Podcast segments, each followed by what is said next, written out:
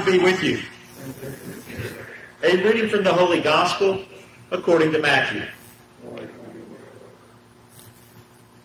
Jesus said to his disciples, The kingdom of heaven is like a treasure buried in a field, which a person finds and hides again. And out of joy goes and sells all that he has and buys that field. Again, the kingdom of heaven is like a merchant searching for fine pearls. When he finds a pearl of great price, he goes and sells all that he has and buys it. Again, the kingdom of heaven is like a net thrown into the sea, which collects fish of every kind.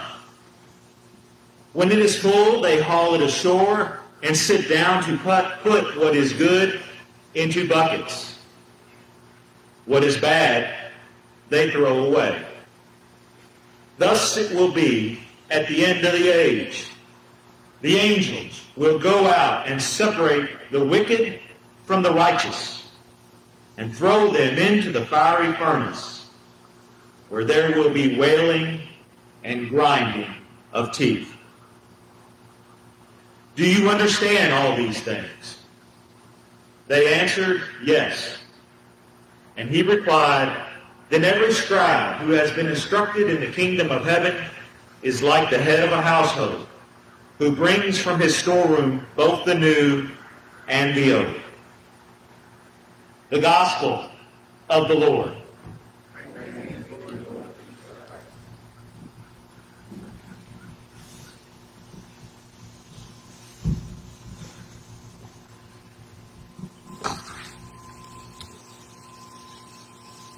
Here we are in what some may say is either the beginning or the middle of this pandemic. Definitely not the end. Today is the 11th weekend we've been here celebrating Mass at Cardone, which was preceded by six weeks of live streaming Masses only from St. John Church. This is the first week we've gathered without a priest. From my perspective and maybe from yours, this abnormal activity is starting to feel like maybe, to use an overused phrase, a new normal. A surreal experience that none of us have truly felt before. All of our lives have been turned upside down. It doesn't matter whether you are a priest or a deacon, a teacher, a police officer, a doctor, a construction worker, a stay-at-home mom, a student, and everything in between, our lives have been turned upside down. And to borrow a statement again from Dow's from last week, that's the good news. These unprecedented times have called all of us to change our daily activities, to change how we live our lives, and to question what is or is not essential to us. And since you are sitting here on this lawn or watching from the safety of your home, I am hopeful that your faith has been strengthened or renewed. And I am confident that if it has been strengthened, your faith, that you just did not just wake up one morning and say, thank God for this pandemic. It's what my faith really needed. In contrast, this adjustment, this ongoing conversion, this alteration in one's spiritual life is most likely the result of prayer, an increase in prayer. Prayer can be a very life-changing experience. It's what we hear in the first reading today when we hear the story of Solomon, his conversation with God, his prayer. This chapter in the life of Solomon starts when he is very young. He has just become king.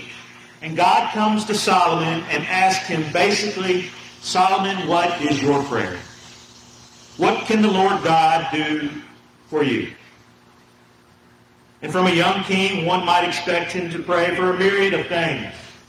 Long reign, victory over his enemies, protection for a long life, many descendants, things that most of us, if we were in his position, we may have asked for. But Solomon does not ask for any of these niceties. Instead, his prayer to God is this, an understanding heart to judge your people and to distinguish right from wrong. What a great prayer.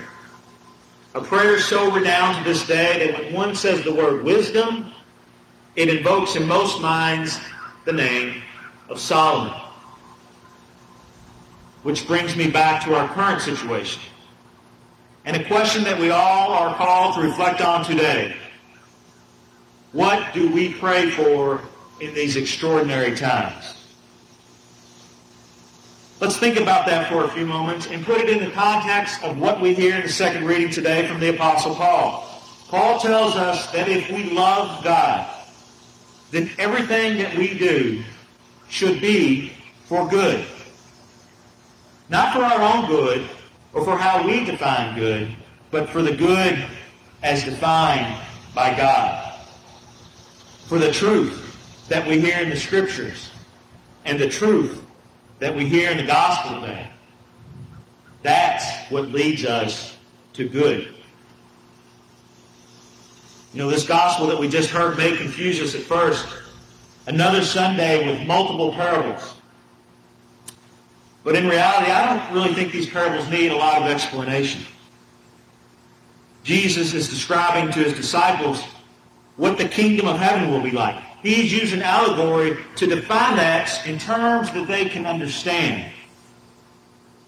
Things that in the life of his disciples they would yearn to achieve or they would yearn to seek out. A treasure buried in a field. A merchant searching for fine pearls. Or a net thrown into a sea returning full of fish. Let me put it in words maybe that we can understand today. The kingdom of heaven is something we all want. Something God wants for us. But to get to heaven, we must be caught in God's net. Let me say that again. The kingdom of heaven is something we all want. The kingdom of heaven is something that God wants for all of us. And the kingdom of heaven is something that is achieved only by being caught in God's net. So how do we get caught in the net? How do we make sure that we are not thrown out or thrown into the fiery furnace? How do we avoid the wailing and grinding of teeth? We look towards the truth. We look towards love. We look towards Jesus. Think of that in the words of St. Paul. Everything that we do in our personal life, in our work life, in our relationships with people we encounter day to day, all should be for good. And that good is defined in the Word of God and is set in front of us in the person of Jesus, who is love. So here we are, not in our church, in the field, wearing masks, maybe sequestered in our homes, interacting with people behind plexiglass partitions, closed doors. Maybe there's some uh, smiles behind your mask. Praying praying more. Prayers that we want us that want us to understand why. Prayers that want a change in this world. Prayers for an end to this pandemic. So much uncertainty, so much confusion, leading to times where we can get lost in our prayers and tied up in the things of this world that take us away from Jesus, that take us away from love and truth. Maybe we get wrapped up in politics. Maybe we get wrapped up in social media. Maybe we get wrapped up in the latest conspiracy theory. We get pushed and pulled by so many worldly forces that we forget about God's call to us. We forget that we were born in the image and likeness of God. It's easy to do. Just pick up your cell phone, open your computer, turn on the news.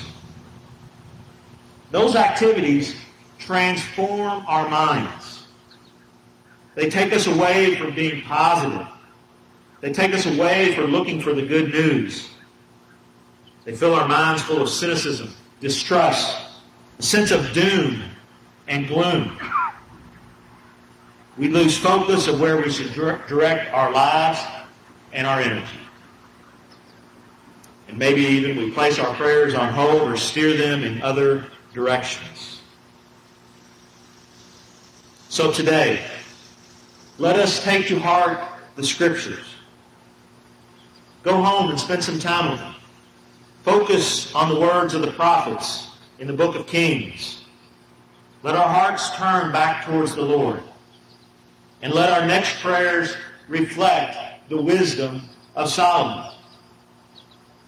Let us not ask for things that are outside of our control and ask God to give us strength for those things. Let us not ask for an end to earthly things that cause us to drift. But instead, let us pray to our God to grant us a conversion of our own hearts, to open our minds to fully understand God's love for us, and how we can show that very love in everything that we do. To everyone we encounter, through those actions, let us lead others to see the face of God in ourselves. This is what we are called to do in the middle of a global pandemic. This is what we are called to do in all of our actions, whether physical or emotional, whether real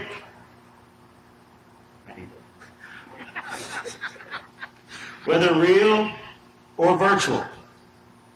We are called to be a people of prayer.